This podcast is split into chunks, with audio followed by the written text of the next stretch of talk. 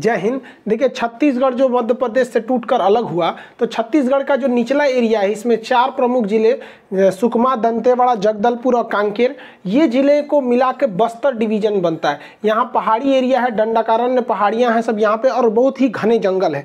इन घने जंगलों में अप्रैल से जून का महीना जो पतझड़ का महीना होता है, तो इसमें पत, पेड़ पौधों की पत्तियाँ गिर जाती हैं, जिससे हमारे सीआरपीएफ, कोबरा कमांडो जो आगे डिस्ट्रिक्ट फोर्स है उनकी मूवमेंट पर नक्सली नज़र रख सकते और उन्हीं पर अचानक हमले करते हैं। इस बार भी ऐसा ही हुआ, हमेशा से पतझड़ के मौसम में उनके हमले बढ़ जाते हैं और इसमें बाईस जवान शहीद हो गए, बहुत जख्मी हो गए थे। ऐसा हुआ था एक्चुअली बीस मार्च से ही हमारे सीआरपीएफ के कमांडो, कोबरा कमांडो जो वहाँ के डिस्ट्रिक्ट पुलिस है उन लोग का एक संयुक्त जो ऑपरेशन चल रहा था वो बीस मार्च से ही चल रहा था। इसी में हमारे सैनिक जाते थे। एक्चुअली होता क्या है कि हमारे जो सैनिक होते हैं या कोबरा कमांडो वो अटैक कब करते हैं, सब जब उन्हें सूचना मिलती है अपने मुखबिरों के द्वारा, या फिर उन्हें वो रेडियो जो कम्युनिकेशन होता है उन्हें इंटरसेप्ट कर लेते हैं। तो रेडियो पे ही नक्सली भी बात करते हैं, ये लोग भी बात करते हैं, कभी कभी इंटरसेप्ट कर लेते हैं, तो उनकी सूचना मिल जाती है। तो हमारे कमांडो जो उन पर गए थे छापा मारने, बट वहाँ कोई मिला नहीं। तो लौटने के वक्त में इन लोग को ड्रोन जो थे, इनका जो ड्रोन होता है, भारतीय जो भारत के पास कोई भी ड्रोन अभी हमलावर ड्रोन नहीं है, हमलावर ड्रोन की अभी डीलिंग हो रही है, हो जाएगा तब होगा। तो उस पर इन लोग को खबर आने लगा कि भाई नक्सली इन्हें चारों ओर से घेर रहे हैं, वो यू शेप में इन्हें घेर रहे थे नक्सली इन्हें चारों दिशा से। तो हमारे जो कमांडोज थे वो फंसते जा रहे थे सब। इन्हीं में से अचानक जब हो गया तो इन्होंने अम्बुश लगा दिया। अम्बुश क्या होता है, टेक्निकल वर्ड होता है, जिस तरह से किसी जगह पर जासूसी करने को फौज में टेक्निकल भाषा में पेट्रोलिंग करते हैं, उसी तरह अचानक हमला करने को अम्बुश कहते हैं। और यह हमला बहुत खतरनाक था। इस इसमें दो खतरनाक हथियारों का यूज किया गया, आरपीजी। आरपीजी होता है रॉकेट प्रोपेल्ड ग्रेनेड होता है, और अंडर ग्रेनेड ग्रेनेड लॉन्चर होता है। वो हम वो इनडायरेक्ट फायर करते हैं, इन्हें फायर करना भी आसान होता है। पहले क्या था, इनका रेंज चार सौ मीटर है, तो चार सौ मीटर गोली, अगर गोली मारेंगे तो चार सौ मीटर जो निशाने पे आएगा वही लगेगा। बट ये जहाँ जाता है चार सौ मीटर तो वहाँ जाता है, उसके बाद ब्लास्ट करता है। तो ग्यारह मीटर के दायरे में तो जो रहेगा वो डायरेक्ट हिट करेगा। उसके बाद भी इसके स्प्लेंडर यानी इसके जो बाहर के छर्रे होते हैं उससे जख्मी हो जाता है कई सैनिक। तो इसका प्रयोग किया गया, यही सबसे ज्यादा घातक पहुंचाया इस हमले में। इस अंबुश में हमारे कमांडो जो थे वो घिर गए थे, और जो रीइंफोर्समेंट था यानी जो इनके मदद के लिए जो फौज बुलानी थी वो उनको भी पूरी एक्यूरेट लोकेशन नहीं पता चल पा रही थी। तो रीइंफोर्समेंट भी बहुत देर से पहुंची, और इसमें सबसे ज्यादा घातक हो गया कि हमारा जो रीइंफोर्समेंट था ये तो लेट से पहुंचा ही, इनके पास कोई छुपने के लिए बख्तरबंद इस तरह की गाड़ियां भी नहीं थी। हालांकि जंगलों में हर जगह इन गाड़ियों को ले भी नहीं जाया जा सकता है। और सबसे बड़ा जो दिक्कत हो गया वो हेलीकॉप्टर आई आठ घंटे बाद। अब सोचिए सीआरपीएफ के पास अपनी हेलीकॉप्टर नहीं है, उन्हें एयरफोर्स से लेना है, तो एयरफोर्स से लेने में काफ़ी ज़्यादा पेपर वर्क करना पड़ता है। तो ये लोग कह रहे थे कम से कम हेलीकॉप्टर उड़ा भी देंगे ना, नक्सलियों के ऊपर एक मनोवैज्ञानिक दबाव बन जाता है कि हेलीकॉप्टर आ रहा है। तो सीआरपीएफ को खुद सरकार को एक्स्ट्रा हेलीकॉप्टर देने चाहिए जो पर्सनली सीआरपीएफ के कमांडोज के लिए हो सकता है। जब चुनाव में इतने हेलीकॉप्टर घूमते हैं तो इनके लिए नहीं हो सकता यहाँ पर। तो हेलीकॉप्टर भी बहुत देरी से पहुँचा था, तो इस वजह से उनकी क्षति ज़्यादा हो गई। हालाँकि हमारे कोबरा कमांडो बहुत ही वेल ट्रेंड थे, वरना ये क्षति और भी ज़्यादा जा सकती थी। जब हमारे जवान कुछ शहीद हो गए और जो जख्मी हो गए थे, तो ये नक्सली क्या करते थे, उनका हथियार लूट लेते हैं। अक्सर ऐसा देखा जाता है कि जो हमारे जवान शहीद होते हैं उनकी बॉडी में ये लोग प्रेशर बम रख देते हैं नीचे, ताकि अगर उनकी बॉडी को कोई हटाएगा तो बम फट जाता है, इसलिए डायरेक्टली हटा भी नहीं सकते हैं लोग। तो इसके लिए बम निरोधक दस्ते को बुलाया जाता है।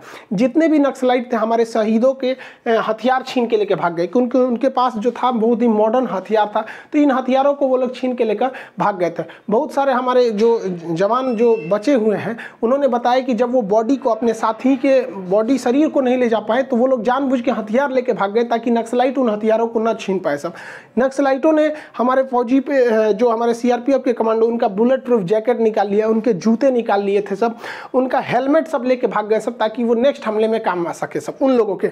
ऐसा सीआरपीएफ के मतलब वहाँ के लोगों का कहना है कि इतना हथियार ले गए हैं सब कि वो इतने बड़े बड़े और चार पाँच हमले को अंजाम दे सकते हैं इन्हीं लूटे हुए हथियारों के दम पर। इस घटना से सीख लेते हुए हमें यह करना चाहिए कि जो भी नक्सली ऑपरेशन में जा रहे हैं हथियार, उन हथियारों के अंदर जीपीएस सेटिंग को लगा के रखना चाहिए, ताकि अगर नक्सली उन हथियारों को लूट के लेके जाते भी हैं तो उनमें एक बात का खतरा रहे कि हम ट्रेस हो रहे हैं, इससे हम अपने हथियार को भी रिकवर कर सकते हैं और साथ ही साथ उन नक्सली जो भाग रहे हैं उनके लोकेशन को भी ट्रेस कर सकते हैं। अमेरिका अपने हथियारों को बचाने के लिए आतंकवादी जब आ, आ, अफगानिस्तान में मारते थे तो उसमें सेल्फ ब्लास्ट एक डिवाइस लगाता था कि अमेरिका जब चाहे तो अपने हथियारों को ब्लास्ट कर सकता था। उसमें एक रिमोट सिस्टम देता था तो लोकेशन भी ट्रेस हो जाती थी और हथियार भी ब्लास्ट हो जाते थे। तो इस सिस्टम को तो खास करके नक्सल क्षेत्र में लागू करना ही चाहिए। नक्सलियों के आय का जो मुख्य स्रोत है वो लेवी है, यानी चुंगी यानी टैक्स लेते हैं।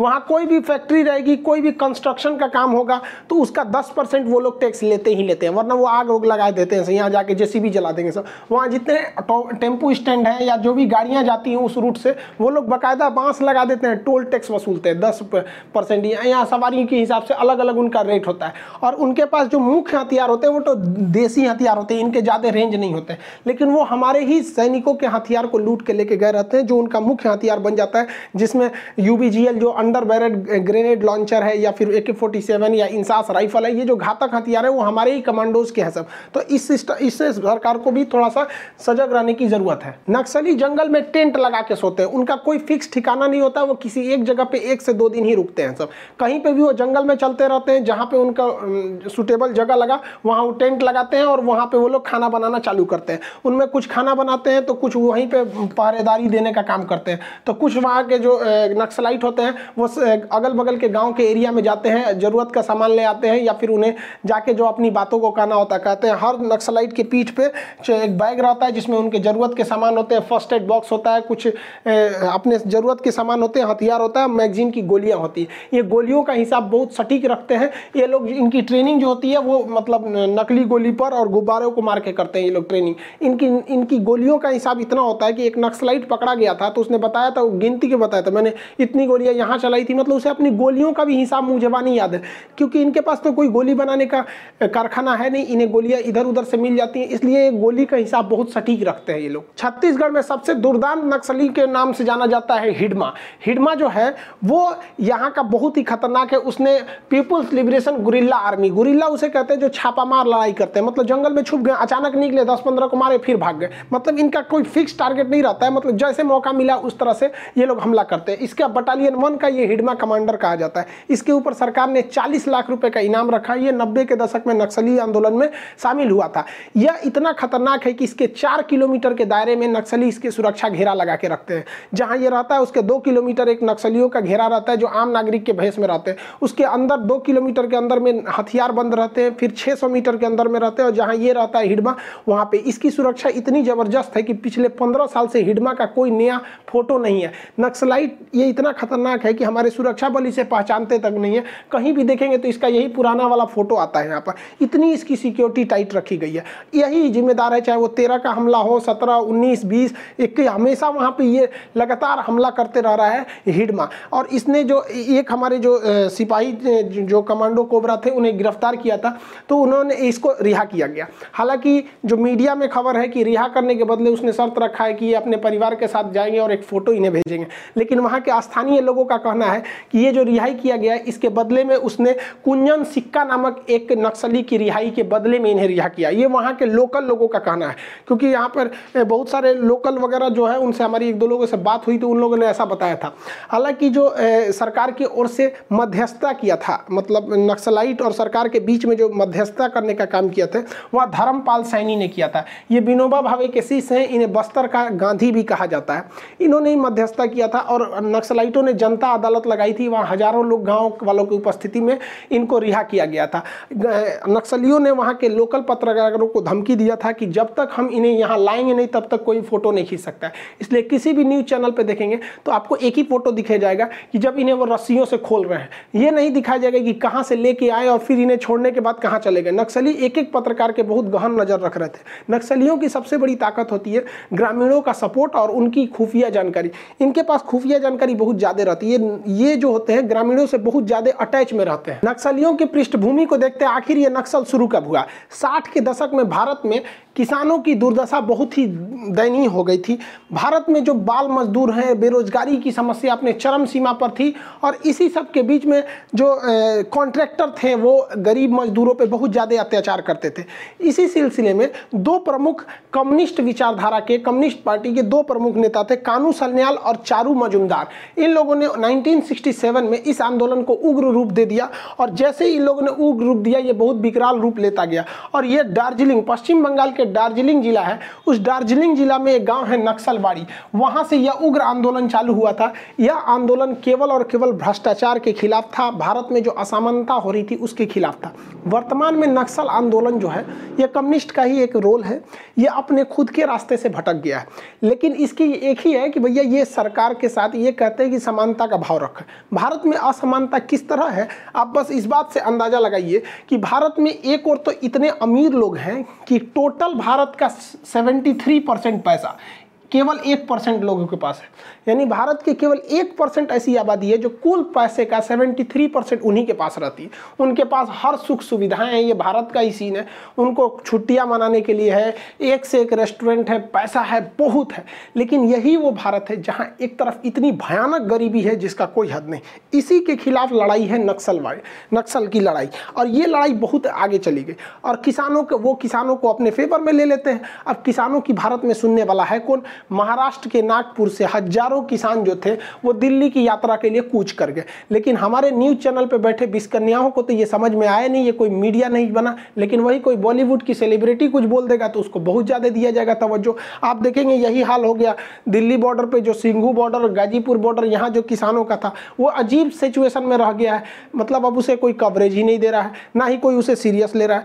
ये एक समस्या है यहाँ पर। अब नक्सलाइटों को ऐसी ही चीज़ों में एक बहाना मिल जाता है कि देखो भैया सरकार तो तुम्हारा कोई सुन नहीं रहा है, इससे अच्छा तुम हमारे जनता दिन अदालत में आ जाओ, यानी जनता की अदालत में। तो नक्सलाइट लोगों को समझाने में मतलब कामयाब हो जाते हैं ऐसी ही ऐसी घटनाओं को देखते हुए। तो ये नक्सलाइटों को जनता के बीच में पकड़ बनाने का एक मौका दे देती है। हालांकि ऐसा नहीं है कि नक्सलाइटों के खिलाफ सरकार ने कुछ कदम नहीं उठाए है, जो भी सरकार है पिछले से लेकर अभी तक में कुछ ना कुछ कदम अच्छे उठाए ही हैं। दो हज़ार आठ की बात करेंगे तो भारत में दो सौ तैंतीस जिले थे जो नक्सल प्रभावित थे। वर्तमान में समय में लगभग नब्बे जिले हैं जो नक्सल प्रभावित हैं, यानी टोटल ग्यारह राज्य के नब्बे जिले नक्सल प्रभावित हैं। तो इसमें एक अच्छी बात यह है कि नक्सलाइटों की संख्या घट भी रही है, लेकिन कुछ गलत बात यह है कि कुछ ऐसे भी जिले हैं जहां पहले नक्सल समस्या नहीं थी, अब वहां भी नक्सलों को देखा जा रहा है। इसमें मुख्य रूप से जो जिले राज्य आते हैं पश्चिम बंगाल, झारखंड, बिहार, उड़ीसा, छत्तीसगढ़, ये मुख्य रूप से प्रभावित है।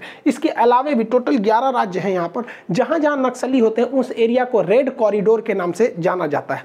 तो ये अब एक अर्बन नक्सल शब्द आया है। वो अर्बन नक्सल का मतलब होता है वैचारिक रूप से, जैसे ये यहाँ पे तो हथियार रूप से ये लोग लड़ाई करने लगते हैं, तो वहाँ वैचारिक एक इन लोग को सपोर्ट मिल जाता है कि सहानुभूति के तौर पे कि मतलब गवर्नमेंट अगर गरीबी नहीं दूर करेगी तो ये भी एक तरह से कहिएगा कि अगर असमानता नहीं रहेगी तो ये बस्तर वगैरह वाले एरिया में बहुत ज़्यादा असमानता है। अब ये नक्सल समस्या कितना खतरनाक है, जब मनमोहन सिंह प्रधानमंत्री थे तो उन्होंने कहा था कि देश के लिए सबसे बड़ी चुनौती नक्सल समस्या है। आप एक आंकड़े को देखिए, हम दस साल का आंकड़ा लिए हैं दो हज़ार नौ से लेकर दो हज़ार उन्नीस तक। ये दस साल में दो हज़ार नौ से दो हज़ार चौदह तक मनमोहन सिंह प्रधानमंत्री थे और चौदह से लेकर उन्नीस तक मोदी जी थे, लेकिन दोनों के एक एक कार्यकाल को हमने इसमें शामिल किया है। इन दस सालों में जो नागरिकों की मौत हुई है वो नक्सली हमले में इक्कीस सौ इक्यानवे नागरिकों की मौत हुई है नक्सली हमले में, जबकि कश्मीर में जो आतंकवादियों से हमला हुआ है वो केवल उसमें तीन सौ चौरासी नागरिकों की जान गई है। यानी नागरिकों की जान लेने में नक्सली ही ज़्यादा खतरनाक है। अब हम बात करते हैं हमारी जो सुरक्षा में लगे हुए जवान हैं वो कितने शहीद हुए हैं।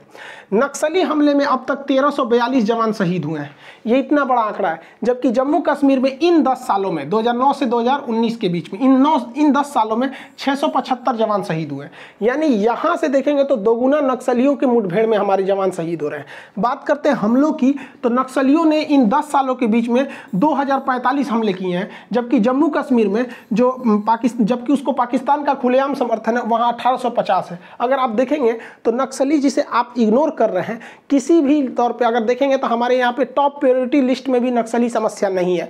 अगर हमले ना हो नक्सली के इतने बड़े बड़े तो लोग भूल जाएंगे भारत में नक्सली समस्या भी है, जबकि आप रियलिटी देखिए जम्मू कश्मीर से ज़्यादा खतरनाक यहाँ पर हो रहा है। लेकिन इसे मीडिया उतना तवज्जो नहीं देती है जो उनको सहानुभूति जो उनको और आगे बढ़ने के लिए हौसले दे देते हैं।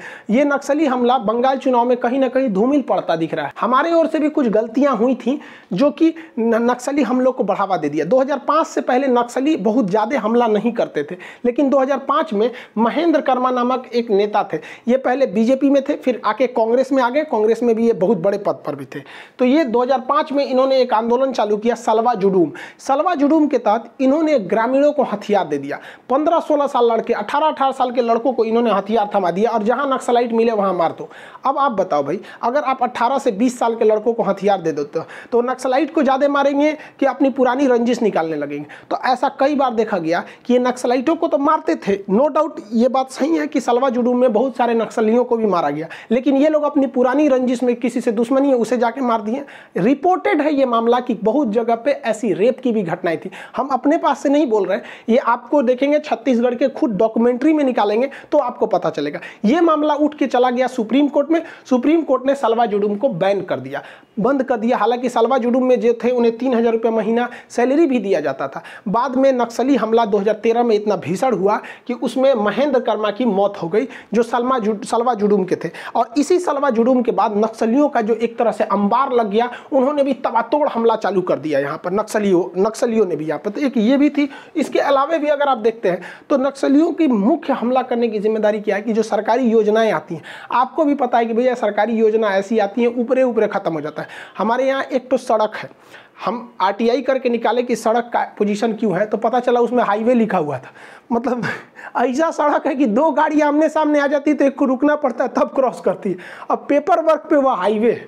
इतना खतरनाक खतरनाक करप्शन होता है। तो सरकारी योजनाओं में जो धांधली होती है, आदिवासी तो अपने उतना पढ़े लिखे नहीं होते हैं, वो पौराणिक मतलब मान्यताओं को अभी भी लेकर आए, तो उनका जो शोषण होता है ये दिखाते हैं नक्सली उन लोगों के लिए। जो ठेकेदार होते हैं उल्टा सीधा सड़क बना देते हैं इनके खिलाफ। मीडिया इसमें नक्सलियों के लिए भी हो जाती है, मीडिया अपनी टीआरपी बढ़ाने के लिए, अपने को दिखाने के लिए। जब भी कभी कमांडो ऑपरेशन होता है या कुछ होता है तो मीडिया बढ़ चढ़ के दिखाने लगती है, ये देखिए हमारे कमांडो जा रहे हैं, इसका मतलब कोई बड़ा कार्रवाई होने वाला है, इसी में वो लोग भाग जाते हैं वहाँ पर।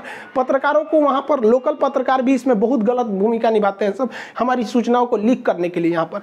और जो भारत में करप्शन है, अगर केंद्र सरकार नक्सलियों को के प्रभाव से छुड़ाने के लिए आदिवासी इलाका में अगर स्कूल बनाती है तो साले सब ऐसा स्कूल बनाएंगे, सब ठेकेदार सबकी दो महीना में गिर जाएगा स्कूल वहाँ पर। तो करप्शन लेवल जानबे करते हैं हम लोग से।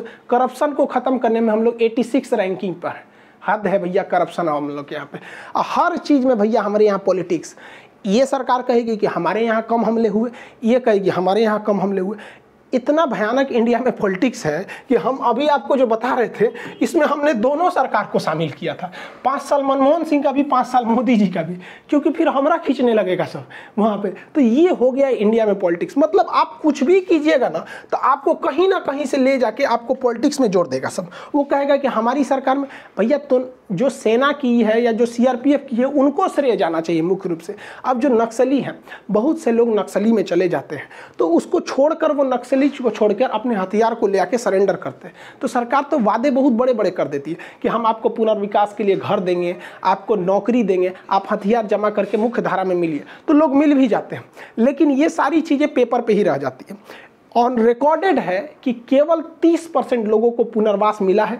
अभी भी सत्तर परसेंट जो नक्सलाइट छोड़कर आए हैं, अब बेचारों को उनके लिए दिक्कत ही है, सरकार उनका सुन नहीं रही है और अब नक्सलाइट उनको खोज रहे हैं कि तू भाग के गया है, मार डालेंगे तुमको यहाँ पर। तो ये एक समस्या है। आप इनको तो छोड़िए भाई साहब, पुलवामा में जो शहीद हुए हैं लोग ना, उनके बहुत सारे ऐसे लोग आपको मिल जाएंगे न्यूज़ पे कि उनके उनको कुछ नहीं मिल पाया, जो वहाँ शहीद हो रहे हैं उनको मिल ही नहीं रहा है। तो ये नक्सल छोड़ के आए, इनको कौन उतना ध्यान से देता है यहाँ पर। इसके बाद भी क्या होता है कि जो नक्सली छोड़ कर आते हैं, बहुत बार जो वहाँ डिस्ट्रिक्ट गार्ड पुलिस है वो क्या करती है, उन्हीं नक्सलीटों को फिर से हथियार देकर पुलिस में शामिल कर देती है और अग्रिम पीढ़ी में उसको रख देते हैं सब। अब वो सोचते हैं कि भैया हम वो बलि का बकरा बना रहे हैं। तो कई बार ऐसा भी हुआ है, ये ये रियल घटना है कि नक्सली छोड़कर मुख्य धारा में आए थे, लेकिन यहाँ उतनी सुविधाएं जो सरकार ने कहा था नहीं मिल पाया, तो फिर लड़ाई पे भी गए, अब पुलिस के साथ लड़ रहे थे और बीच में जाके वो नक्सलियों से मिल गए, तो ये बहुत घातक हो गया।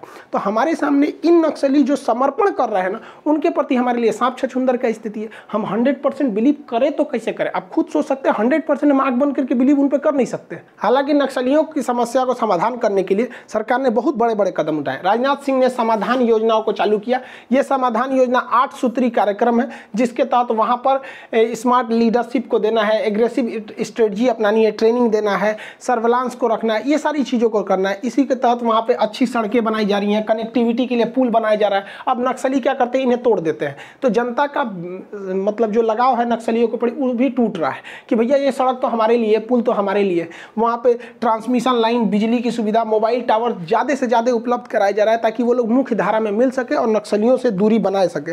यहाँ पर सरकार ने भी वहाँ पर स्कूल खोले हैं, हॉस्पिटल खोले हैं। अब नक्सलाइट कहते हैं वहाँ मत जाओ, सरकार को भी करना चाहिए। जिस तरह से एक मतलब हम लोगों ने वैक्सीन लगाने के लिए एक उम्र की श्रेणी बनाई है ना कि पैंतालीस से साठ वालों को, साठ से ऊपर वालों को, जितने विदेशों में हमने वैक्सीन मतलब निर्यात किया है वहाँ पे अगर उतने उससे कुछ ही वैक्सीन की मात्रा में हम लोग आदिवासियों को वैक्सीनेशन कर सकते हैं, इससे कि हम उनका दिल जीत सकते हैं कि देखो भैया भारत में एक ऐसी भी स्कीम है कि नहीं आदिवासियों को भी वैक्सीन लगेगी। तो इससे क्या है कि उनका एफेक्शन तोड़ना है, नक्सलियों के प्रति उनका जो स्नेह है उसे तोड़ना है कि नहीं सरकार हमारा भी ख्याल रख रही है, नक्सलाइटों को तो वैक्सीन उनके पास कहाँ से आएगा, तो सरकार इन्हें भी दे सकती है। हालांकि हमारा संविधान जिस हिसाब से लिख कर गया गया है इसमें नक्सली समस्या कभी उभरने ही नहीं देता। संविधान के कॉन्स्टिट्यूशन का जो पाँचवीं अनुसूची है, पाँचवीं अनुसूची में एस सी एस टी यानी जनजातियों के लिए कहा गया है कि एक अलग से ट्राइबल एडवाइजरी कमेटी बनाई जाएगी।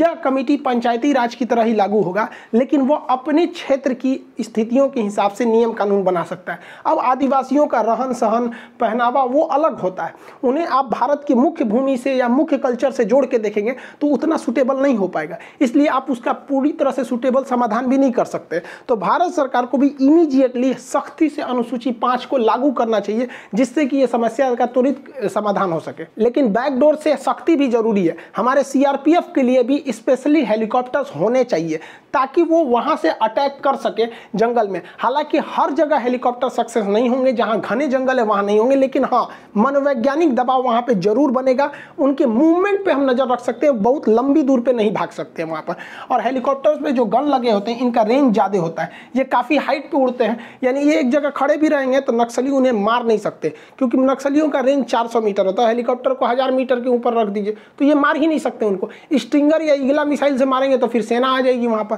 तो ये अपने पैर पे कुल्हाड़ी मार देंगे। वर्तमान में हमारे पास कोई भी हमलावर ड्रोन नहीं है, हमारे पास केवल सर्विलांस ड्रोन है, जो सबसे बड़ा हमारे लिए कमी की बात है। हमें नक्सली ऑपरेशन के लिए ड्रोन की ज़रूरत है। तालिबान आतंकवादियों को अमेरिका ने बिना ज़मीन पर उतरे ड्रोन से ही मार के ख़त्म किया था, तो ये ड्रोन का यूज हमें ज़्यादा से ज़्यादा करना। बख्तरबंद गाड़ियाँ, हालांकि बख्तरबंद गाड़ियाँ हैं हमारे पास लेकिन पर्याप्त संख्या में नहीं है। आप देखिए अगर हमारे पुलवामा में जो सैनिक जा रहे थे अगर वो बख्तरबंद गाड़ी में जाते तो उतना बड़ा ब्लास्ट नहीं होता, लेकिन ये गाड़ियों की भी अपनी सीमा है, जंगल के अंदर ये नहीं घुस सकते हैं वहाँ पर इसके। और यहाँ पर और रही बात पारा एस एफ कमांडो या जो स्पेशल फोर्सेज है, तो इसके लिए अब कोबरा के साथ साथ स्पेशल कमांडोज को भी लाना चाहिए जो पूरी तरह से वेल ट्रेंड है ऐसे ऑपरेशन को करने के लिए। और अभी जो टेक्नोलॉजी, देखिए नक्सलाइट जो है सब वो प्रकृति नेचर का फ़ायदा उठा के छुप रहे हैं, तो उन्हें ढूंढने के लिए हमें टेक्नोलॉजी का फ़ायदा उठाना पड़ेगा। हमारे पास रडार है, ये ये मत, हमारे पास थर्मल इमेजिंग कैमरा, वो कितना भी छुप जाएंगे ना थर्मल इमेजिंग कैमरा उन्हें पकड़ लेगा क्योंकि वो हीट को पकड़ता है, टेम्परेचर को,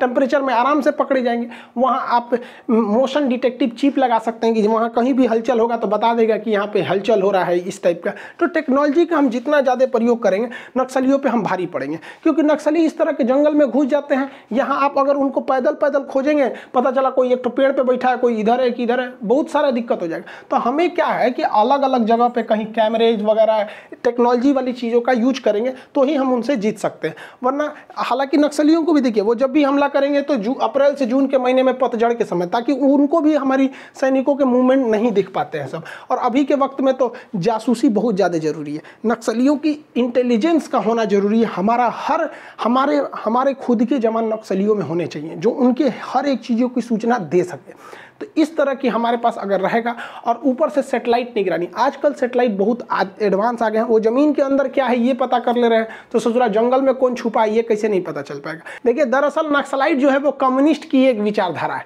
जर्मनी के एक फिलोसफर थे कार्ल मार्क्स, इन्होंने तो खुद कभी जीवन में एक गोली नहीं चलाई लेकिन इनकी लिखी किताब कम्युनिस्ट मैनिफेस्टो ने पूरी दुनिया में गोली चला दी। इन्हीं की विचारधारा को हम कम्युनिस्ट कहते हैं। तो जो मार्क्स के कम्युनिस्ट को मानते हैं उन्हें कहते हैं मार्क्सवादी कम्युनिस्ट। अब रूस में आया एक लेनिन तो उसने एक अपनी अलग विचारधारा रहा, तो लेनिन वाला लेनिनिस्ट हो गया। उसी में आया स्टालिन रूस में, तो उसकी कम्युनिस्ट की विचारधारा अलग थी, तो वो एक स्टालिन हो गया। चाइना में आया माओ, तो माओ की कम्युनिस्ट धारा अलग थी, तो उसे माओइस्ट कहा गया। और इन्हीं माओ की विचारधारा से प्रेरित है नक्सलाइट। तो कम्युनिस्ट जब समझेंगे तो कम्युनिस्ट में भी हम अब समझ जाएंगे कि मार्क्सवादी क्या था, कम्युनिस्ट पार्टी मार्क्सवादी, लेनिनिस्ट नेपाल में अभी लेनिनिस्ट है, स्टालिन क्या था, माओ क्या था, नक्सल